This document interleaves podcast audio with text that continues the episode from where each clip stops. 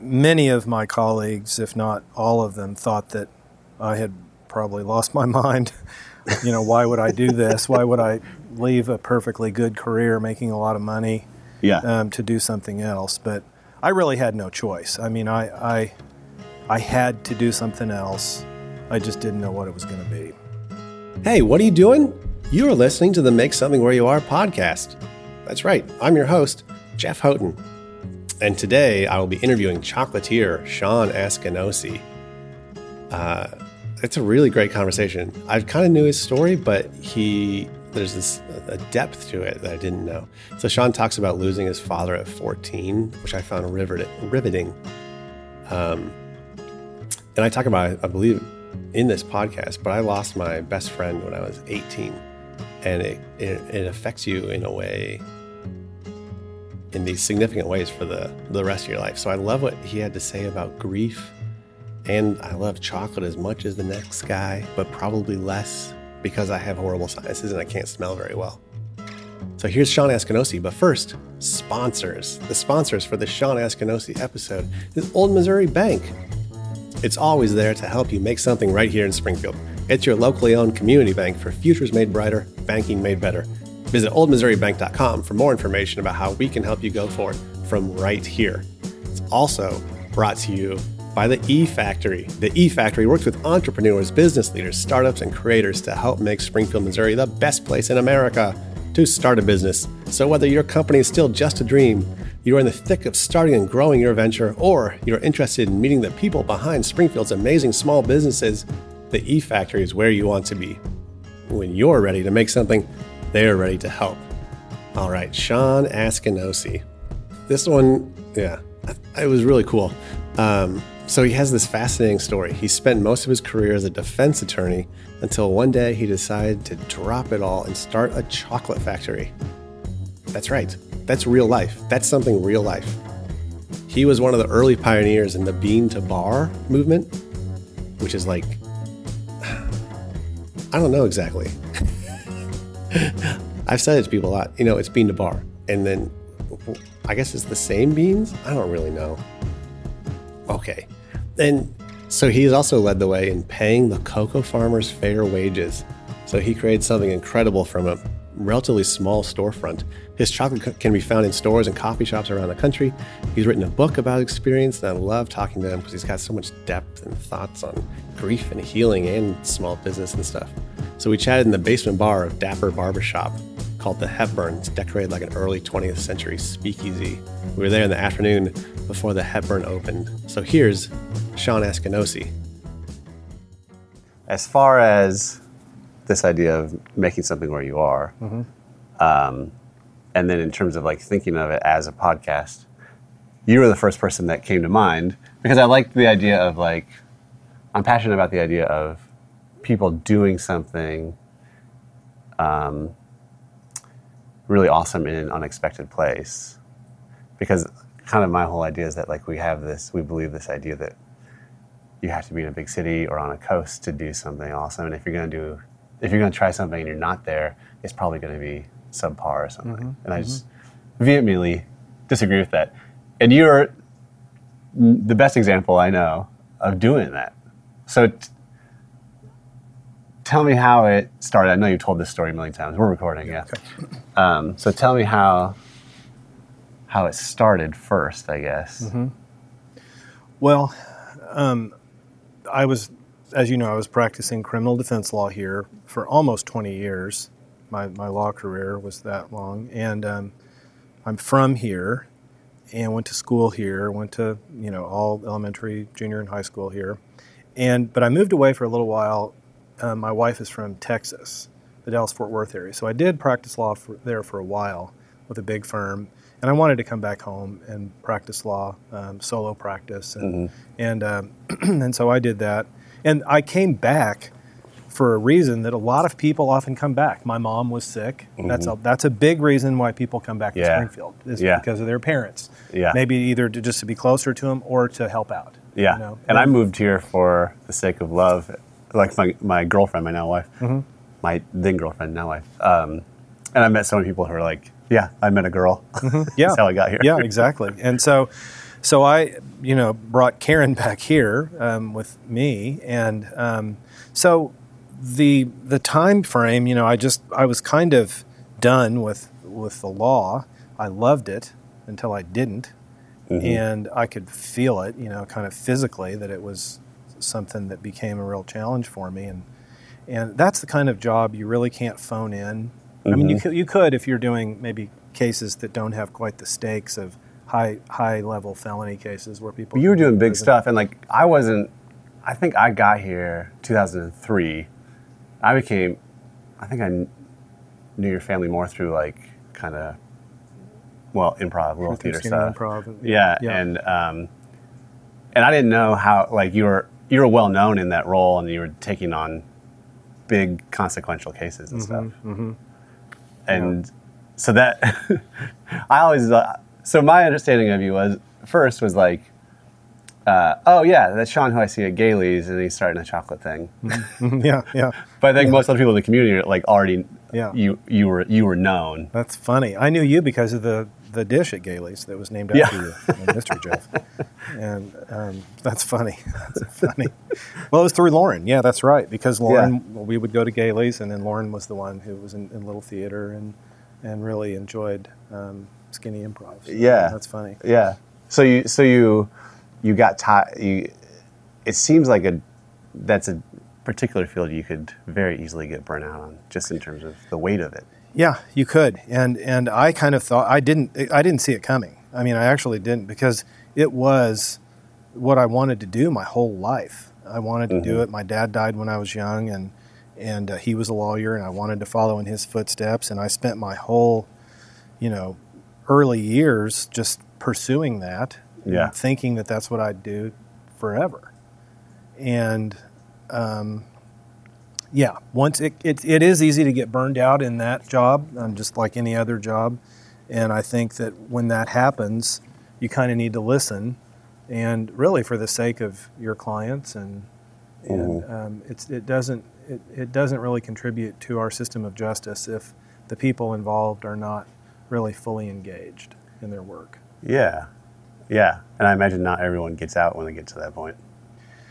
That's true. I mean, there are a lot of um, the the rate of suicide among lawyers is very high, um, and there's a lot of uh, burnout. And I think that when I started the chocolate business, there was a little coffee shop. I don't know if it's still there in the in the bottom floor of the courthouse, and it's for lawyers. It's a lawyers lounge type Yeah. thing for during while you're waiting for a case to be called, and that's where people sort of you know, commiserate about judges and just everything. And Yeah. and uh, I remember many of my colleagues, if not all of them, thought that I had probably lost my mind. you know, why would I do this? Why would I leave a perfectly good career, making a lot of money, Yeah. um, to do something else? But I really had no choice. I mean, I I, I had to do something else. I just didn't know what it was going to be. what is that? What do you mean you had to? Well, it's kind of like um, the metaphor that I was using just actually this week because I love flying. I mean, I'm not a pilot, but I dream about it all the time. And it was it, it was it was as if I was in the cockpit of this jet, and I could read the instruments, and all of the instruments were saying, "You need to push the ejection button now." Yeah. and the plane kept flying as it would, and I couldn't find the right ejection button. That was the problem. In other words, I could see ways out of the plane, but I wasn't drawn to any of them. I didn't feel pulled. It didn't feel like a calling. It just wasn't. It wasn't engaging me in my spirit, and so that became a real challenge to stay in it and not push just any button to get out of the plane. And uh, that's what I wrote a book about, about being in that position. And the problem is, is when you're in that, the stress becomes greater, not less, as you can't find the next thing to do. And so, Yeah. you know, it's like the harder I tried to find something else, then the further away it became.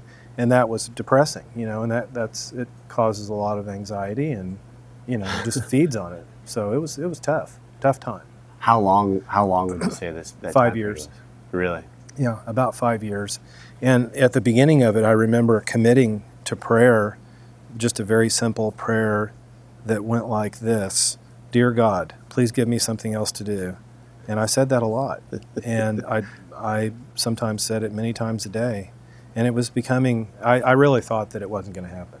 So so then like taking you back to the to the lawyers to like you're in the in the coffee shop with them, um, and you're telling them not only are you leaving, do you know what you're going to do next? Yeah, at that point, I mean, the um, when the idea came to me, I started developing some hobbies while, during this process. But when the idea came to me to make chocolate from scratch, I was already working with chocolate, just making desserts, you know, not knowing where it came from, no idea, zero. But within a few months, well, actually within three months of the idea coming to me, I was in the Amazon, um, studying how farmers can Yeah. influence the flavor uh, with what they do. And so at that point, I was learning how to make it in small batches, and I knew for sure that I was going to sell my building at Walnut and National, that I was going to take on, you know, a partner, Stacy Ballou, and that she was going to help me wind down my case. I knew that, so there, yeah, I knew I knew what I was kind of jumping off into because the because the unwind process took about a year, Yeah. you know, and to, and to buy my building on commercial and all that stuff. Oh yeah, but how do you? Because I imagine that there are. Because I've had to, I've made like a similar like leap into the unknown before, mm-hmm. but prior, I felt like like so in 2011 I moved to LA, mm-hmm. and similarly I was just like. Um, I just have to do this. Mm-hmm. Like it didn't feel like so much of a choice Right. Um, but I imagine lots of people feel that burned out feeling, but also can't get past the stuck feeling. Mm-hmm. How did how did you? What did it take to do that? Does to that get make sense? unstuck. Yeah. Yeah. Okay. What it took is, um, and again, I write about this, um, but what the the poet philosopher that we can um, bring in now. I wish he was here and he could be interviewed by you. But um, Kahlil Gibran said that our greatest joy is our sorrow unmasked, and he hmm. says the deeper the sorrow, the greater the joy. And so, what I started to do during this stuck period was I started to really examine the sorrow in my life. And up to that point and to now, my greatest sorrow was when my dad was diagnosed with cancer and helping take care of him, thinking How- that how old were you? I was 12 when he was diagnosed and 14 when he died. Mm-hmm. And at that time, we didn't have hospice in Springfield, and so um, you know, I would I would help give him pain shots. You know, when I was 13, my mom couldn't do it, and he was, as I said before, a lawyer, and um, there was this weird th- thing happening in Springfield at the time. We were Episcopalian. My father was Jewish. My mom was a Southern Baptist farm girl, and so they decided together to become Episcopalian. That makes complete sense. Compromise. Yeah, and so they, th- with the- but at that time there started there was this beginning of a charismatic Episcopal church in Springfield where they all spoke in tongues. And when my dad got sick, they decided to leave our one Episcopal church and go to the charismatic Episcopal church. And um, then there was this prayer group from that church that would come over to our house, lay hands on my dad, speak in tongues, freaked me out. They would yell, and they would kind of you know claim his healing, so to speak. They would. Um, it was I don't know. It was quite just really um, uncomfortable for me Yeah. because it seemed a little bit mean. And by that, what I'm talking about is the leader of the prayer group would say to me, "Don't talk with your dad about death because if you do, then Jesus won't heal him. It'll be a sign of doubt if you talk with him about death." And so when my dad would try to talk to me about it, I would, you know, say, "Dad." Don't talk like that. We can't talk about that. You won't live. Yeah. And so I was with him when he died at home, and I thought he was going to live. And I, I was standing, I mean, next to his bed, talking to him. The next thing I know, he's dead, and I'm begging God to not let him die out loud. You know, just please let him live. Mm-hmm. And that was probably the greatest moment of desperation in my life. Mm-hmm. And so, fast forward 25 years, and I, I started really, really looking at that and kind of having a conversation, so to speak, um, with myself about that time in my life and how it affected my whole life. and so then during this five year period of stuck, I spent a lot of time because I am to this day, you know, a type A driven, motivated person who believes that every problem can be solved, you know, just by hard work or planning or mm-hmm. something.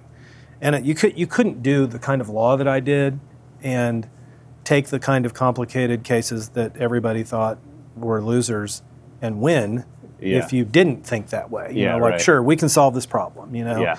Well, I approached my next career move and with that same vigor and it didn't work. You know, I mean, I was even back then, I mean, I was thinking that Google would be the answer to all of my problems. Yeah. Or that I would, you know, look at this franchise opportunity and buy that thing or start this business or start that. I mean, I looked at everything and it was Yeah. this like this dashboard of opportunities, otherwise known as the paradox of choice which paralyzes us, you know. Yes, and so, yes. so what I what I um, what I did, and this was not I, this is I, I didn't do it intentionally. I just upon reflection I see as I I see how this helped me. So I I took that sorrow, and I started volunteering at Mercy um, in their palliative care unit, which means palliative care is essentially end of life care. It's like hospice in the hospital. And on Fridays, for gosh, maybe three or four years, I went to the hospital and they would give me a list of patients to go visit. Sometimes there would be five patients, sometimes there would be 20. And it would be a patient in oncology or cardiology or neurology, and they they would all be in some state of dying. Mm-hmm. And most of them had no family or friends or visitors, and so they had asked for a volunteer. And I would go to their rooms and just just talk to them and sometimes I would read to them. And at the end of my visit, I would always ask them, I would say, Well, one of the things I do as a volunteer here is I pray for people. Would you like me to say a prayer for you? Mm-hmm. Well, um, 99% of people in that situation will take a prayer. Mm-hmm. And I would ask them, and this was the key I would say, What would you like me to pray, pray for? Well, so pulling that thread back to the 14 year old me, that's mm-hmm. exactly the opposite of what happened to me. Yeah. So I gave it to them. I didn't judge their prayer. Some would say, Would you pray that I live two weeks to my 65th wedding anniversary? Would you pray that I'm healed today? Would you pray that I die today? I, I prayed their prayer right back to them using their words. I'd ask them if I could touch their arm or their shoulder eh, or their hand. And um, I prayed their prayer. And then this is kind of the mystery of it all in those few moments, really measured in seconds, I actually thought about someone besides me, and um, that's a kind of a weird place to be for you know a really big ego like myself, um, and I would find myself not every Friday, but many times walking from the front doors of the hospital out to the parking lot, and it was as, it was as if my feet weren't on the ground. I was three or four feet above the ground, and um, well, that feeling is joy.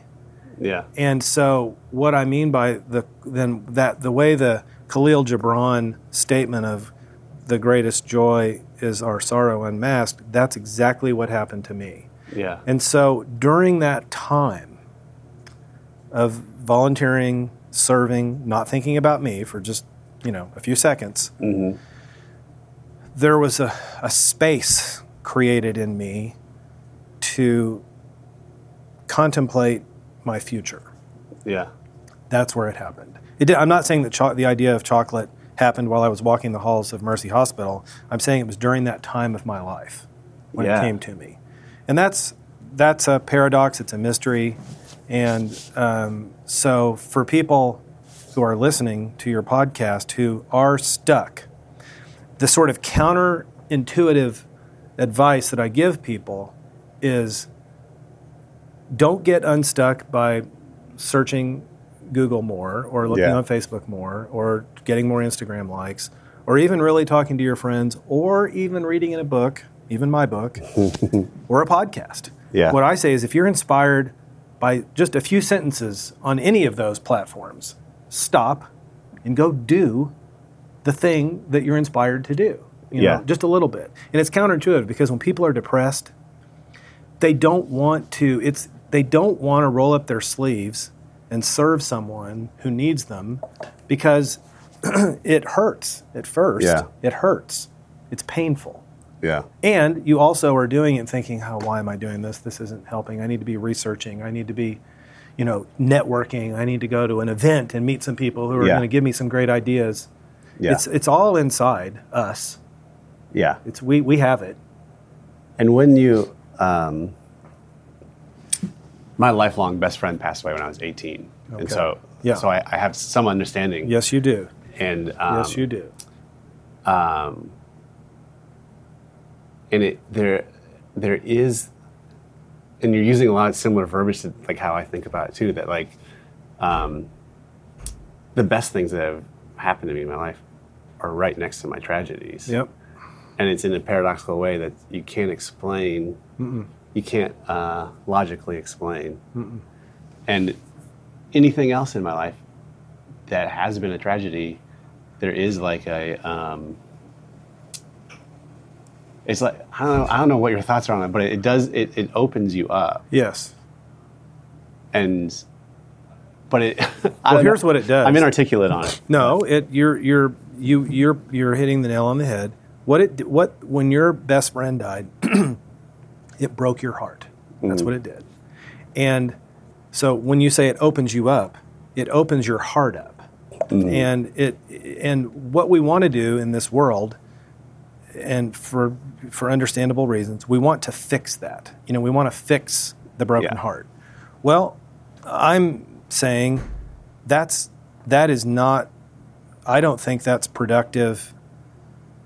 I don't think that leads to our joy. I don't think it leads to our ability to have compassion and kindness for other people. And so I say, you know, take the broken heart that you have, don't try to fix it, and find out how you can how you can express the compassion that you have in your life that you have learned from practicing it with yourself and how other people treated you during that time when your heart was broken and Yeah. is still broken Yeah, now to this day all Yeah. these years later yeah, it absolutely is yeah, and it's part of who you are yeah.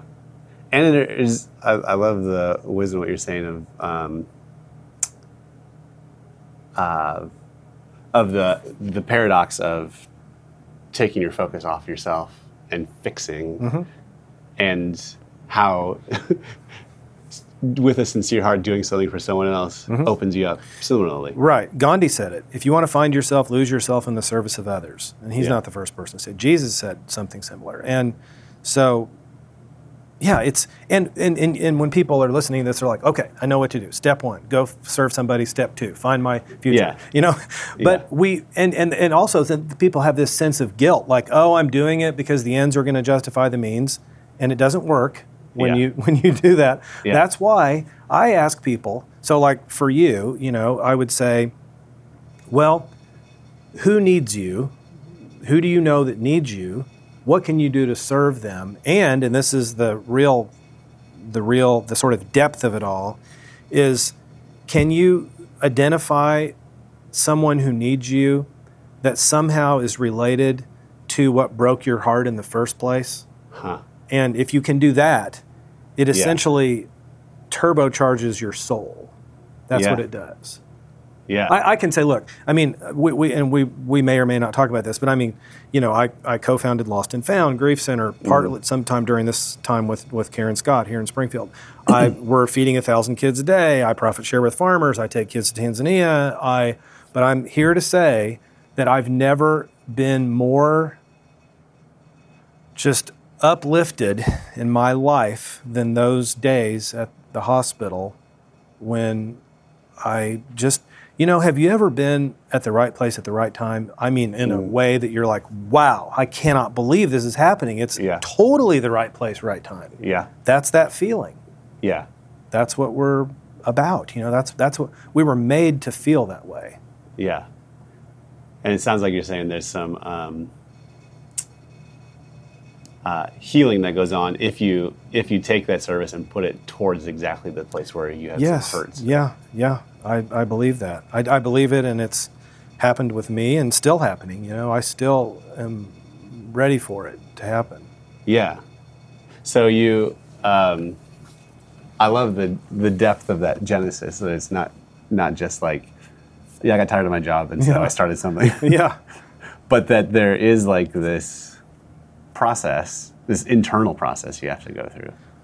There is, and there's also part of the internal process might at the end of it say you might find yourself saying, I'm not going to leave my job. I'm going to stay right where I am. I don't need Yeah. to move to the next thing. I'm I'm I'm I'm going to find my place right here where I am. But it's sitting with your sitting with yourself instead of taking that like agitation and Yeah. trying to fix it. Yeah.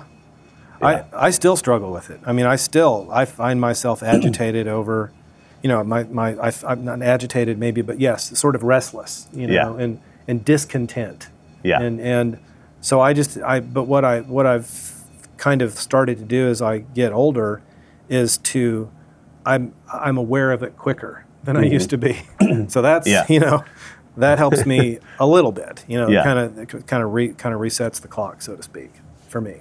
Okay, so you go through you go through all this and you're still continually going through, but you find yourself in the Amazon. Mm-hmm.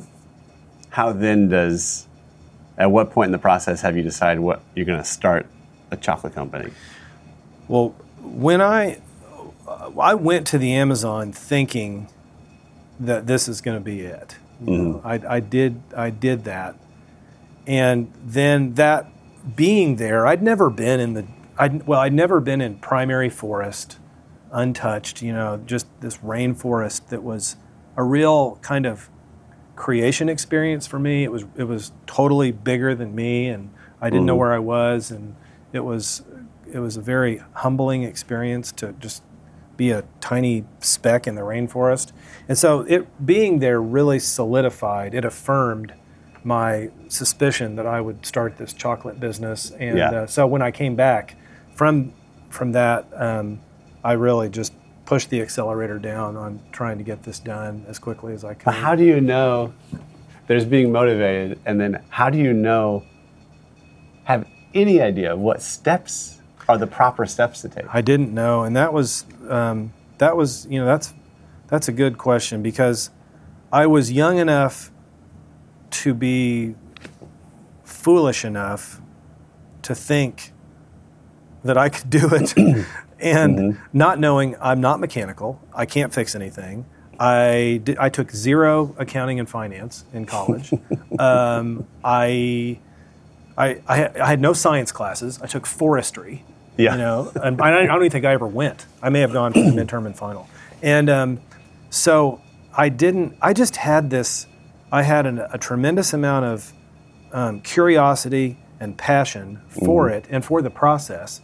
And so I just started learning. And there wasn't, nobody was doing this in the United States. There were about, there were three of us around the country that were starting bean to bar chocolate factories about the same time. Mm-hmm. Now there's 200. I mean, there's the, bar- the Oh, really? yeah. The, well, the barrier to entry in this business now is basically zero. I mean, Oh. when I did it, nobody knew how to do it. I had Yeah. to go to South America to find a comp- or a little factory that would let me, you know, kind of stay there for a while and figure out what they were doing Yeah. and have them teach me a little bit. And then I just had to learn by doing. And then I had to make this.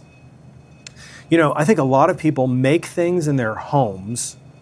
Like I'm thinking of baking. You know, they bake cookies, and their friends say, "Oh, these cookies are amazing. You should really start a cookie business." Well, uh, call me because we'll talk about that. There's what you, or at least me, as a non-business person, non-math person, non-science person, is I've nobody told me that the, the the the difference in scale between making you know a pound of chocolate in your house Yeah. versus making 250 pounds of it you know in a little factory. I i mean it's it's not it's not even close to being the same. And so i really i'm i, I also had some money. I mean i'd saved we had you know our savings and which i put the whole thing in the factory. And um, so i had some money to burn on learning by mistake you know and so i Yeah. could do that. And thankfully you know and and it took several months it took you know once i bought the building on commercial street i had hired some people i had equipment in had the cocoa beans and i was stuck for four months trying to figure out how to temper chocolate was- i couldn't do it i thought this is it you know i mean this whole thing's going to fold and i'll go back to you know representing you know drug Yeah. dealers or whatever and um, Well, and I I always think this is interesting people tell a story when they're looking back. Like, it's it's neater now because you know, yeah, that was good. That was four months, but like month two, you don't know if, how long this Mm-hmm. I know. lasts or what the outcome outcome's going to be. So I can't imagine going there every day and just being Yeah. like, how do I? It's the only time the business brought me to tears. I mean, Yeah. I remember being so tired and exhausted and stressed, um, thinking, like you just said, yeah, I had no idea how long it would last. And ultimately, it was solved the way many business problems are solved, which was through my checkbook, uh, buying another piece of equipment that I didn't know I needed Yeah. from, from Germany, a very expensive, you know, about forty thousand dollars, and that solved my problem. you know. Oh, were you interested in some mid show sponsors? Good, because I'm interested in telling you about them. The 1906 Gents.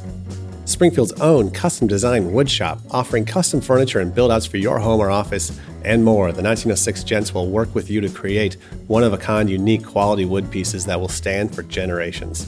The 1906 Gents offers a wide range of woodworking and design services, in addition to their own line of furniture and home decor. The 1906 Gents, we build the things you make memories around. Also, it's brought to you by the Coffee Ethic. I've spent hours and hours and hours at that place, and I still keep going back. The Coffee Ethic has always lived by the simple principle of cup, people, earth. Dedicated to the art and science of brewing, the Coffee Ethic simply knows how to create a great cup of coffee. And they're now offering a subscription service. You can get their coffee shop coffee delivered right to your door each month. Learn more at thecoffeeethic.com and type in the promo code Make Something at checkout for 15% off a delicious coffee subscription. All right, let's get back to our conversation with Shawn Askinosie. So for four months, you're you're tinkering, yeah. and then is there a point where you're like, all right, I've got it? Well, there was a point right before that. I remember wishing that there was a sinkhole on Commercial Street under my building, and it would just all fall in when no one was there. Swallow me. yeah, and and um, and but then there was a point. I remember um, we went to this trade show in Nashville. We drove there to see this piece of German equipment in operation. And I remember I, I actually bought it at the trade show, went and rented a U-Haul trailer in Nashville, and drove it back here. you know, and then then later, six months, a year later, the German company substituted it out for a new one. Yeah. But I remember plugging it in and starting it up, and I remember, yeah, at that time, and, and realizing in the summer of 2007, you know, that we can do it. You know, we've we've got it. And I also learned over the years that this idea of, of, of production, you know, of manufacturing with a really complicated process, which chocolate is, a pretty complicated process, I did learn to not take for granted that once I solve a problem, that th- it's like whack-a-mole. I mean, I know that there's Yeah. another problem somewhere that's going to rise up and become a Yeah. challenge because it happens all the time. And here we are, 11 years later, still happening. And I imagine having the expectation changes your attitude towards it when it happens. Yeah, it does. It doesn't. I mean, just like right now, I'm away from the factory, and I right before I left, my production manager came over and he said, "You know, everything's going really smoothly today. Things going great. Probably by the time I get back there, there will be something broken, something wrong. You know, and it's just kind of part of it. But it's actually, it's also part of the fun of it too. Yeah, because you're kind of problem solving. Right. And it wasn't that, I think from talking to you before, it wasn't that um, big piece of equipment from Germany, wasn't it really old? That one was the the, the, the one. These are two different ones. In fact, the one the one that's old from Germany. Yeah, it's a six thousand pound granite Melanger. Um, that was the first piece of equipment I bought. So that wasn't the one from Germany. The one, the other one from Germany, is not a grinder like that granite thing. This one is a tempering machine from Germany. So it's at the end of the process. The granite thing I bought first from Germany is at the beginning of the process, crushing the beans, mixing in sugar, um, and but the tempering machine is at the very end of the process. And what we found it, we found is that if we were off by a tenth of a degree in the temperature of the chocolate, we'd lose the whole batch Wow. and we'd have to start all over again. And you can melt it out and it's fine. yeah. But if you get it wrong, and the part of the reason for that is because we don't use emulsifiers to sort of cheat the process. If Yeah. you use another ingredient, uh, like lecithin, Mm-hmm. you can cheat that sort of you can expand the tolerances of the temperature. Okay. But we didn't want to put another ingredient. We wanted to make our own cocoa butter, which we do to this day, and we wanted to just add sugar and cocoa beans and make it as pure as possible. So, uh, so I kind of have known you for a while and the company for a while. Kind of take for granted the um, oh yeah, it's Askinosie chocolate. They do bean to bar. But what does that mean exactly, and how is that different than what was done before? The the different the main difference is that, um, and this would be true for even the big companies like Hershey, um, Nestle. Most of most of them, not all, but most of them will have another company process um, their cocoa beans. Well, even source their cocoa beans, buy their cocoa beans, and then begin the first stages of processing, which would be roasting and grinding. Okay. And so, what we've done, and some other companies, is we sort of bring those processes together and have control end to end over sourcing the beans, buying the beans, importing them, which is very unusual. We may be the only chocolate company that I know of in the US, there might be others, who are actually also the importers of record. Okay. And so, like we, you know, I'll, I'll, I'll literally, you know, just a few weeks ago, I was in the Amazon and I was there looking at beans, and I'll see them in Springfield later this year Yeah. in my, you know, in my warehouse on Commercial Street. Yeah. And and that's very unusual. So the bean to bar process for us is. Uh, for us, and what we really take pride in is working with the farmers and sourcing the beans and paying them directly, profit sharing with them, and then we we process them by roasting them and then grinding the beans, mixing it with sugar, and then whatever else we're going to put in it, and then and then molding the bars and shipping them from Springfield. We don't have a distributor in the United States, so it's not like we ship it to some big company in Denver and Yeah. they sell it. We, we sell to almost a thousand stores around the United States, all direct. And then we sell online. Of course, that's our big our big business is online. Yeah. And you do that all from from your building Yeah, there? yeah, all from a four thousand square foot little factory in on Commercial Street So with only with only sixteen full time people. Wow. So, um, so not only did you decide I'm going to start a chocolate factory, you also decided I'm going to do it the hardest way possible. Yes, my wife would say if she were here that if you told me to leave this location and go to the Coffee Ethic, which is only you know steps away, I would pick the most challenging path to get there. I would like go down South Street and go over to Maria's, and then I'd come back and Take my shoes off. Right, exactly. Yeah, yeah. Stop and talk to somebody. Um, so yeah, I did pick the most difficult. And then on top of that, the the profit sharing side of it increases the difficulty Mm-hmm. even further. But explain what explain that side of it. That's open book management. I've been doing open books since when I was practicing law, so I, I knew what that meant and knew how great it could be. And what I wanted to do was take that concept upstream to the supplier, in our case, the farmer, and mm-hmm. apply that principle with them. And so what it meant was is that we we at the end of each selling cycle. So when I go in a few weeks to Tanzania with our high school kids, I will bring um, our financial statement translated into Swahili, Okay. and they they also they, we every year we go over our revenues for the whole company, expenses, revenues for chocolate products sold with their beans, expenses, and then we calculate the profit share, show them how we do it, and then we give them Tanzanian shillings. yeah. That's how it works. But the, the step that we took last year is, let's see, uh, in, in August of last year, we published on our website something called a transparency report. And that was a three year project by which we put together a spreadsheet of every single bean purchase that we've made since 2006, showing who we paid, how much we paid the farmers, how much shipping was, how much profit share we gave them, mm-hmm. and when it was, and what all of those compared to the world market price, the fair trade price, and the farm Yeah. gate price. Yeah. And we have evidence to support every single cell in the spreadsheet. And then um, Dr. Kelly Still from Drury had her auditing class make that a class project to audit that spreadsheet. okay. And then they'll do that again this fall. yeah. So we Wow. that's a big it's a big project, but it was something we wanted to do for our customers to be able to just take it to another level. And tell me if this tell me if this is true or if I've made this up, but it seems like it's an uh, it's an industry working with farmers in more developing nations that often doesn't treat those farmers well. Is that right? Or is That's right. No, that's right. And um, it's there are about six million cocoa farmers in the world, and I would say, and just using very rough general estimates, about half of them are in West Africa, Ghana and Ivory Coast. We don't buy beans in West Africa. We buy them in Tanzania, which is on the east side of the continent. Um, Tanzania, Philippines, Ecuador, and the Amazon. And the Amazon region is in the southern border of Ecuador and Peru. But so we don't buy them.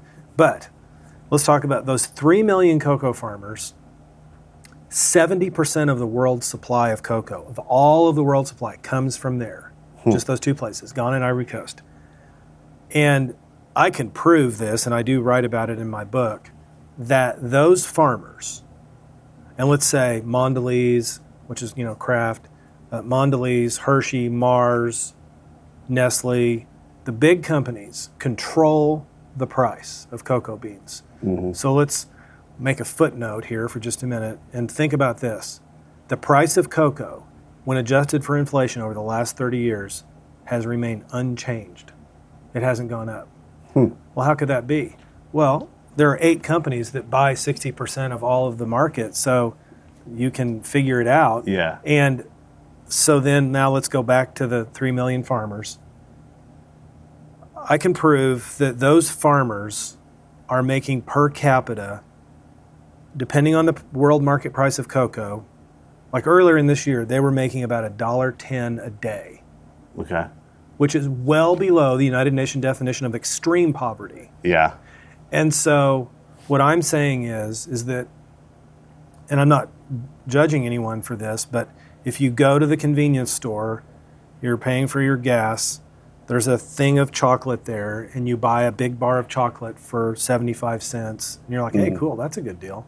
Well, and me included, you know, we're buying that on the backs of cocoa farmers who are making a dollar a day Yeah. that's not a good deal. And when people Yeah. say, "Well, Shawn, you're charging ten dollars for your chocolate bar," I mean, you're you, you must have a jet plane or something. No, but it's a good value. It's a much better value at ten dollars, the way we do business, and other colleagues Yeah. of mine, than it is to buy one of those in a convenience store on the backs of farmers who are really, really poor. So, um, so do you? I imagine you you uh, the ringing is distracting me. it's all right. Uh, So I imagine that you always want to be growing, but it seems like there are things to watch out for if you grow too much, or temptations, or Yeah. like, Yeah. or do you want to stay small? I imagine, I imagine you'd always stay craft in some sense, but Mm-hmm. do you do you want to stay where you're at, or do you want to grow? I want to stay where I am, and um, great question. And I, I, I know I keep saying this, but there's a book, there's a chapter in the book entitled "Reverse Scale," Uh huh. and we write about that. My daughter came up with this phrase, which is one of our vocations is not necessarily getting bigger, but getting better at staying small. Mm-hmm. The culture drives us to believe that the health of our economy and our businesses and everything is consumption. So it's GDP. we, we think that we must grow and we must consume in order to be healthy. Mm-hmm. And what I'm trying to do is challenge that philosophy. And I ask people to consider the question how much is enough? I don't even necessarily think people need to have the answer. I just want people to ask the question how Yeah. much is enough? What is sufficient for my family, for me, for my business? Incorporating other people's you know thoughts into it, and when we when we can at least stop the train from moving down the consumption track, um, thinking that that's the all the end all to health, then we can at least ask how much is enough and and govern some of our strategic planning based on that. How much is enough? So to your Yeah. question, do I want to grow? We we we do want to grow a little bit, but it's my um, belief that as an entrepreneur, I have to practice this notion of reverse scale. And by re- reverse scale, what you know what scale means. I mean, everybody asks the entrepreneurs, um, "Hey, will your business, will this business scale?" Investors and bankers want to know, wh- how, how quickly can you scale this? How many locations can you get? Yeah. How quickly can you can you uh, deploy this? And uh, chambers of commerce want to know because it means more jobs. Yeah. The bigger you can scale. Your family wants to know because they think if you scale, you're rich. Mm-hmm. And so what I'm saying is turn that scale pyramid upside down. And many people often stop executing their idea because someone tells them that it's too small and therefore not valuable. Yeah. And I'm saying, wait, will this thing that you're thinking about doing just will it help just one person? Or what if it doesn't help anybody but you? What if it Yeah. just transforms you? Yeah. Well, I say it's valuable. And then I say this take that thing that you know creates that that idea that, that creates that value and use it as a tether sort of like these things these ideas that we've been talking about um, and i say that the tether is the you- you're being you're attached to the thing that drew you to the business or your job in the first place. Mm-hmm. Because if all we're thinking about is scale and growth what's going to happen is eventually you will become distanced from others.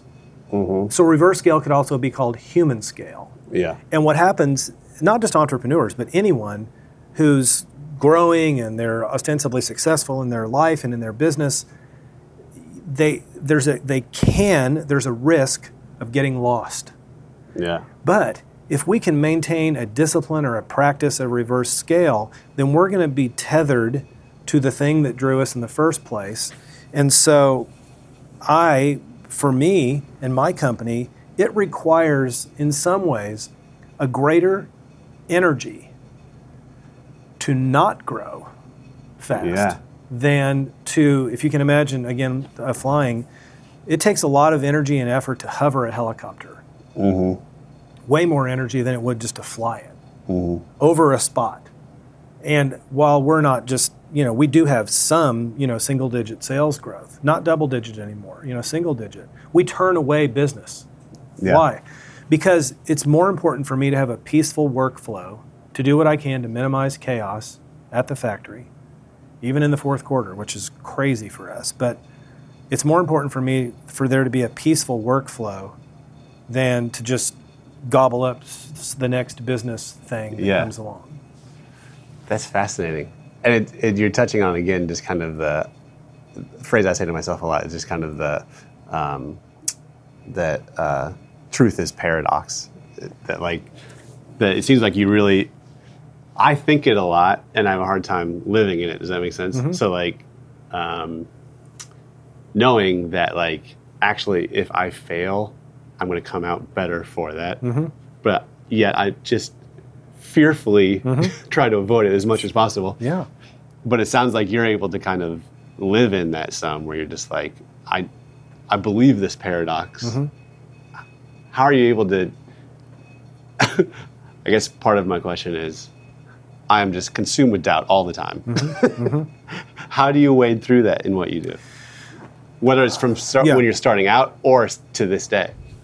The way I do it is, um, and I'm not. I am. I am. Um, I. My faith is aspirational, and so that's the way I do it. I do it with a faith practice. So the center point of all of these things that we've been talking about, every single thing that we've talked about since the moment you pushed record, the center of it all is my faith. It is my belief in God, and um, so I try to incorporate a practice, a daily practice, and then other practices throughout the year in order to um, continually be pointed back to my faith, especially in times of doubt. And I have a lot of doubt too. I'm right with you. But I, so it's, some would say, well, that's a ritual. I don't want to, well, okay, it is. There's some, there is some ritual to it, but I find solace in it. You know, I find comfort in it. And I find, and, and it's meaningful to me. And, um, and I'm not perfect at it. That's why I said it's aspirational. You know, I'm I'm I, I recognize it, but I also part of this is, and this is going to sound really weird, but I there are believe me and you know this as an entrepreneur there you, you do something and you're like oh man that is really cool. Gosh i am flying high now. I get to go do this thing. I love it. Mm-hmm. and then in the next minute or the next day something happens and you're like oh crap. I cannot believe this is happening. Why is this happening? What have i done? Why is this i'm going to fail? Yes. and so i mean there's a part of me that I I- want that. Uh, in other words, there's a part of me that doesn't want a Gulfstream 5. You Yeah. know, because the reason is I now believe in my faith. It's become such a part of my life in the last 20 years that I like being I like being nestled under the wing of God and the Spirit. Mm-hmm. And I feel like it's kind of a safe harbor for me. Mm-hmm. And so I, I have a, not a fear, but I have a suspicion that if I'm just going to use the example. If I did have a Gulfstream five, nothing wrong with that. I mean, and there are many people who have them, and good for them. I don't know But any if- of those But people. but if I did, but if I did, then I might think how cool I am, and I might not seek the safe harbor under Mm-hmm. that wing, where I like to be. I like to return to that. And do I? I'm not saying I, I like failure and I like fear and I like doubt. What I'm saying is that I it that the practice is now so ingrained in me that in some kind of weird way that de- that dependence is a comfort to me. yeah, yeah, Yeah. that makes sense. Yeah. So uh, let me ask you this, and you can you can you can say buzz off. But uh, so you, when you're when you're when you're starting out, when you're you, you drop your career and start this, and uh, I don't know how long before you felt like you're on your feet, but like a certain amount longer than you're hoping for. I imagine if it's if you're like anyone everyone else. Um, was that hard on your marriage? Yes, and I remember very distinctly, um, you know, trying to explain to Karen the kind of, um, and she could see, you know, the depression and anxiety that I was going through, and she wanted good for me, of course. Um, but I remember her saying that if I do this business, that it will be the greatest challenge that our marriage has ever faced. And and she was really serious about it and I can picture that moment, you know, this is probably 13 years ago. Yeah, 14 years ago and um, um, she was right. Yeah. I mean, she was right. And in the first years of the business, it was a tremendous challenge to our marriage, and not just for financial reasons, because I made a lot less money as a chocolate maker than as a lawyer, a whole lot less.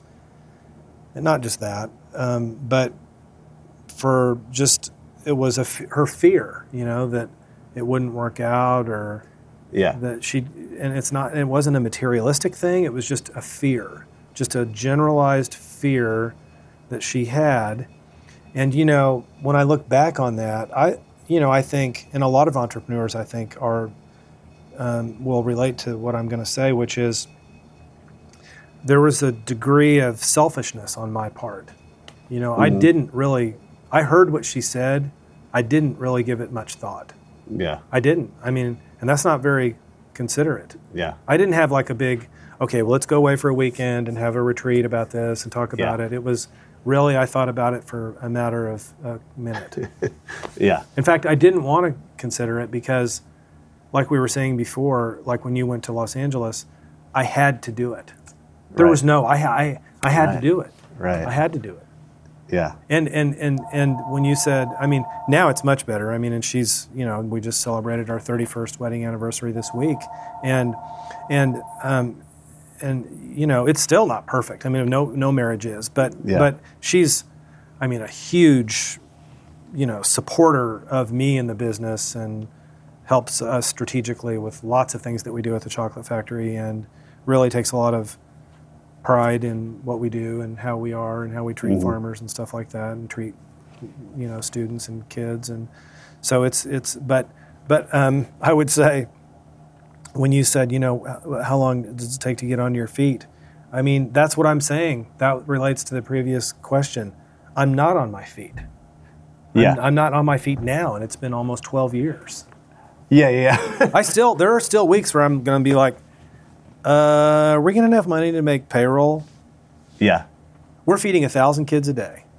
We we just surpassed a million meals that we've supplied for kids in Tanzania and the Philippines. That we started the nutrition programs. We funded it. We founded it, and and um, founded. We found it, whatever. And and uh, but um, and we've profit shared so much with farmers, you know, over the years. But there are times when I when I'm thinking because I've become really adept at cash flow management, and and uh, John Taylor, my COO, who's amazing, is a, just um, and we can forecast cash flow. We don't have a big line of credit, and there are weeks even now where I'm gonna, where, but I don't worry about it. I don't. It brings me zero fear. I have Yeah. zero fear. I know it's going to work out, but there are weeks when I'm like, um. what? Well, and those what what ends up happening is like a couple of weeks ago, our air conditioning system went out in our offices, which are two or three doors down from the factory. Well, I I kept saying, well, surely there's something we can do. Can we fix them? Nope. Ten thousand dollars. Write a check for ten thousand dollars in the worst time of the year for us. Summer Yeah. is worse for us Yeah. because not as many people are buying chocolate and Yeah. heat and. So I was like, oh crap, got to write a check for ten thousand dollars. but it is cool in our factory right now. I mean, in good, the good. offices, yeah, yeah. So what do you? Uh, so personally, I'm interested in this. So like, so for as far as like my journey and what I'm doing, like, um, I, I, I don't want to go. I don't want to summarize the whole thing, but you know, like, uh, for a long time it was just me doing my show, and then we we get on TV, and I, I have people come on board that that do so much more than I could do, and then realizing, okay, I'm not just kind of a a young business anymore, but to get to the the next plateau, I need more help in different ways, or I I'm just I've run up against a wall of like I know what's kind of needed for growth, but I don't have like the money necessarily to be like, yeah, and I'll hire this and this and this. You know what I mean? Mm-hmm. How, what have you done when you've run up to to those places? The thing that we have done and we are doing when we hit those places, and we we are and we have, is we sort of kind of look at the problem holistically and the way we do things and i'm sure you have kind of a, a division like we have production and we have sales. I mean we mm-hmm. make chocolate we sell chocolate. Yeah. that's what we do. We make and sell chocolate. And you have something you could say probably about yours. We, mm-hmm. we do this and we do that. Mm-hmm. Well the this and the that what we try to do is we bring in people from kind of both sides of that equation and we talk this through and we come up with innovative ways to um, invest what we do have. We don't have much, but how can we sort of chip away at this opportunity um, and invest a little bit in it? You know, we're we're we have the creative thought, so we're not lacking in the creative thought. We just don't have the capital or the time Yeah. and it becomes this problem. And so what we what we try to do is just chip away at it. You know, Yeah. we chip away at this. And the other thing is, you know, we have a long term vision, and so we feel we're not disheartened by. Um, and then we can look back and say, "Wow, look what we did with very little over just the last two years." Yeah. knowing, well, you know, if somebody, you know, wrote us a million dollar check to go spend on XYZ, well, it would make it so much easier. Yeah. you know, it would just be so much easier. Um, but you know what? The other thing too is, and this is a sick entrepreneur talking, but it, like we said before, it is kind of fun to have the challenge of looking at this problem Yeah. of knowing that you could do all these other things if you just had more money. But it is kind of fun to say, gosh, we I don't know that we're going to be able to do this. Yeah. But to come up with a way to do some version of that. Yeah, but yeah. still be proud of the quality that you've produced.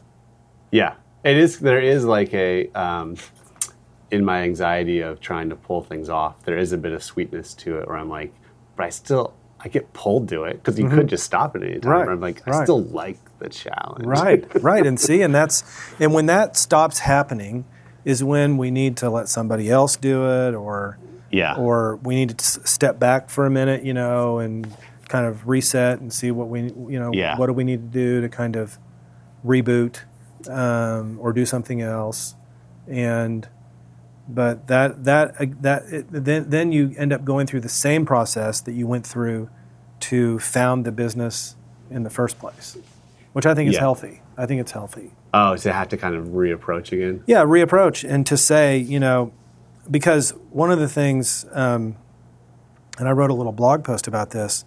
The the monks, um, Benedictine monks around the world, um, when they become a monk, they take a vow of stability, among other things. You know, a vow of poverty, and they take a vow of stability, and that means that they are making a promise to this community of monks that they're not going to leave, and it's Yeah. a solemn promise. Yeah. And in this culture that we're in now, it's so easy to leave marriages, leave friends, leave businesses, leave cities, leave all kinds of stuff.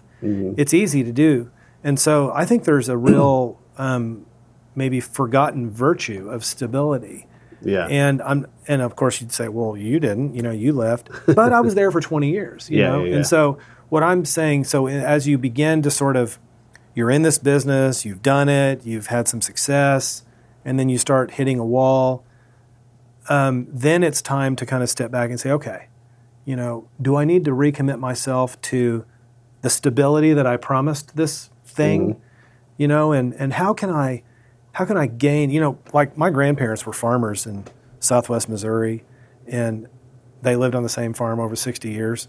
And if I would have talked to my grandpa and said, you know, I don't want to do this lawyer thing anymore, he would have been like, what? What do you What do you mean? I, I, I mean, well, and I would say, well, Grandpa, did you ever not want to be a farmer and just do something else? And he wouldn't have understood. right. He wouldn't have. But now we can do it, and we're so attracted by the shiny objects in our peripheral vision. And it's like, well, wait a minute. And so I think in this sort of rebooting process and reapproach, then I think that we can say to ourselves, do I stay? And what do mm. I do to stay and remain committed and to this stability that I promised the thing? Or do I need to leave? Yeah. Do I need to leave? And, and that's a worthy process, I think. Well, just the process of like sitting with yourself and being honest with yourself and examining it. Right. Yeah. So if if um, if there's people listening to this that um, are starting out and it feels daunting, like for me in my experience, when I moved to LA to go pursue acting and stuff, Hollywood just seemed like this unknowable mountain. And so for me, part of the process was part of what I needed to do was go through the process of just kind of approaching it. Sure. what encouragement do you give people that are that are like starting out or are tempted to Mm-hmm. I- try or Yeah, I say to them, go read Joseph's Cam- Joseph Campbell. What you just described about approaching the mountain is otherwise known as the hero's journey. Yeah I've, I've heard of that yeah Every, you know, Star Trek, Star Wars, The Wizard of Oz, every great classic story told is the hero's journey. Yeah. And so when you approach the mountain, the dragon, the challenge, Uh-huh. the war, the whatever, I mean, that's all that's that is you please if you your listeners can just take comfort and solace in the fact that you are among a group of a lot of people yeah who have who are on the hero's journey with you yeah right now and Yeah. they're at all different stages you know some of them have they, they're thinking about what is their hero's journey some are at the mountain Some are leaving the mountain and they're coming back home, back to the village to tell the story. Mm-hmm. You, that's what you did. Mm-hmm. And so I say, you know, just read any classic and take a deep breath and you'll you'll feel much better. Or go watch Star Wars. There's this. Uh, I'm, I'm horrible at movie quotes, but one thing I, I think about a lot, which is a lot of what you're saying, is um, in Lord of the Rings when um, when Frodo's like, I'm, I'm horrible at this at remembering, but when he's like um, down about about the journey, and Samwise is with him, and he says something to the effect of like, um, "Don't you remember that all of the um, all of the great stories." Uh, the hero doesn't know what's going to happen. And so I remind myself of that all the time that like it's not a Yeah. good story if you if you know what's going to happen. Right. If Dorothy knew it was going to happen, I mean, Yeah. what, what, that would have been boring. yeah. Yeah. so there's Right. the so there's so so so for you there's the um, there's the what's there's the basics of lawyer, chocolate factory, bean to bar, that sort of thing, and and the trajectory of that. Um, I'm also curious in how it changed you. Well, it changed me by, um, well, we'll just stay on Joseph Campbell since we were talking about him. He said that we're called to joyfully participate in the sorrows of the world. And I've been able to do, I was able to do that at Mercy Hospital. I was able to do, I am, I still am very involved in Lost and Found uh, Grief Center here. I, I, I, I uh, co facilitate a teen group for teenagers whose parents or or brothers and sisters have died. I work with students in Africa. Um, and so the way it's changed me is it's opened me up to recognize um, how great it can be, how great life can be to pursue that noble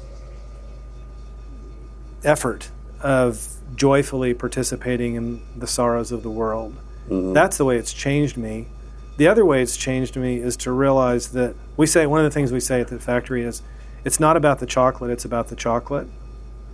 And what I mean by that is it's this is I mean when we're feeding kids and taking them to Africa and you know profit sharing with farmers or you know that like this week I was speaking at the we have a middle school summer school program at the mm-hmm. factory summer explorer program that's not about chocolate it's about those students Yeah. or if we're feeding the kids it's about them getting a lunch in the Philippines that are otherwise starving Yeah. well, so it's not, I mean, that's nothing about chocolate. But on the other hand, it's everything about chocolate. Yeah. Because if we don't make, if that bar, like a few weeks ago, we won some, we won three awards in London for three different products. And now I, you know, when I started, there were three people doing it. Now there's 200 in the United States, probably another 150 around the world. And if we're still winning awards, that means I'm doing something right because I'm laser focused on the quality of the chocolate. Yeah. And so if we didn't make great tasting chocolate, we couldn't do the other things that I say are not about the chocolate. Right. So they all support each other. Yeah. And what, what I'm getting to, and to answer your question, is the way that it's changed me is to recognize that, well, for you, it's not about it's not about the brand, it's not about the show, mm-hmm. it's not about the podcast, it's not about your next video. Yeah. It's not about that. It's about your heart and your passion for making things and making things where you are and mm-hmm. that that is a true passion. It's not so you're going to get 5 million likes on your next video. Yeah. That's not what it's for. Yeah. It's to inspire people. It's Yeah. to cause change in people for the better. But then again, it is about the show. Yeah. You want that show to be perfect. right. You want the guests to be on. You want them to be energetic. You want to be enthusiastic. You want people to watch. You want people to laugh. You want the production quality to be super high. Yeah. And you want people to talk about that. yeah. Well, so that's what I'm saying. It's the same for anything. It's the same for auto parts. It's the same if you're going to make belt buckles. It's Yeah. the same thing. And so what I'm saying is the way I've changed is I've realized in my older years in doing this work is that this is my true self. Thomas Merton says, you know, that, that we can discover our true selves. What is that? It's our soul. It's who God created us to be. But that person gets hidden often by the other person known as our ego. Yeah. And and so the my true self doesn't care if I make chocolate or if I make macrame. Yeah. He doesn't care. Yeah. He wants me to he wants to be seen. My true self wants to be seen as a compassionate, kind, loving person. Yeah. And my ego is like, don't do that. You need to you need to step on your competitor, you know. More, more, more. Exactly, more. Yeah. So that's what I've that's what I've learned, and I'm still and again I, I recognize my inability to accomplish that too. So I I mean I, I I I that's what I want more of. I want more of my true self. Do you find that um, uh, I get well, I get interviewed or, or people talk to me a lot, and um, but talk to me as if I know what I'm doing. Mm-hmm. Do you ever find being like, uh, like, yes, these are my thoughts. Also, I don't know what I'm doing. Yes. Oh, every day. I mean, I think about that all the time, and um, I mean, I I thought about it before coming here. Yeah, because I don't. I thought, well, Jeff's probably going to ask me like the seven steps to that I listed in my book, and I'm not going to be able to have them memorized, even though I wrote them, and I worried about that, and and so yeah, and I think about you know the things I've forgotten in how to make chocolate. And if somebody told me right now, okay, go hand temper chocolate, which I could easily do blindfolded, you know, 10 years ago, I can't do that now. Yeah. And I'm thinking, well, then I'm a fraud, you know, because I'm a chocolate maker, but I can't even temper chocolate on a marble slab. Well, you know, so yeah, I mean, I, I mean, that's, that is, that's, that's our wonderful, beautiful ego, you know, getting in the way, Yeah. telling us, protecting us, you know, Yeah. and so I'm all about ego dissolution. I like that.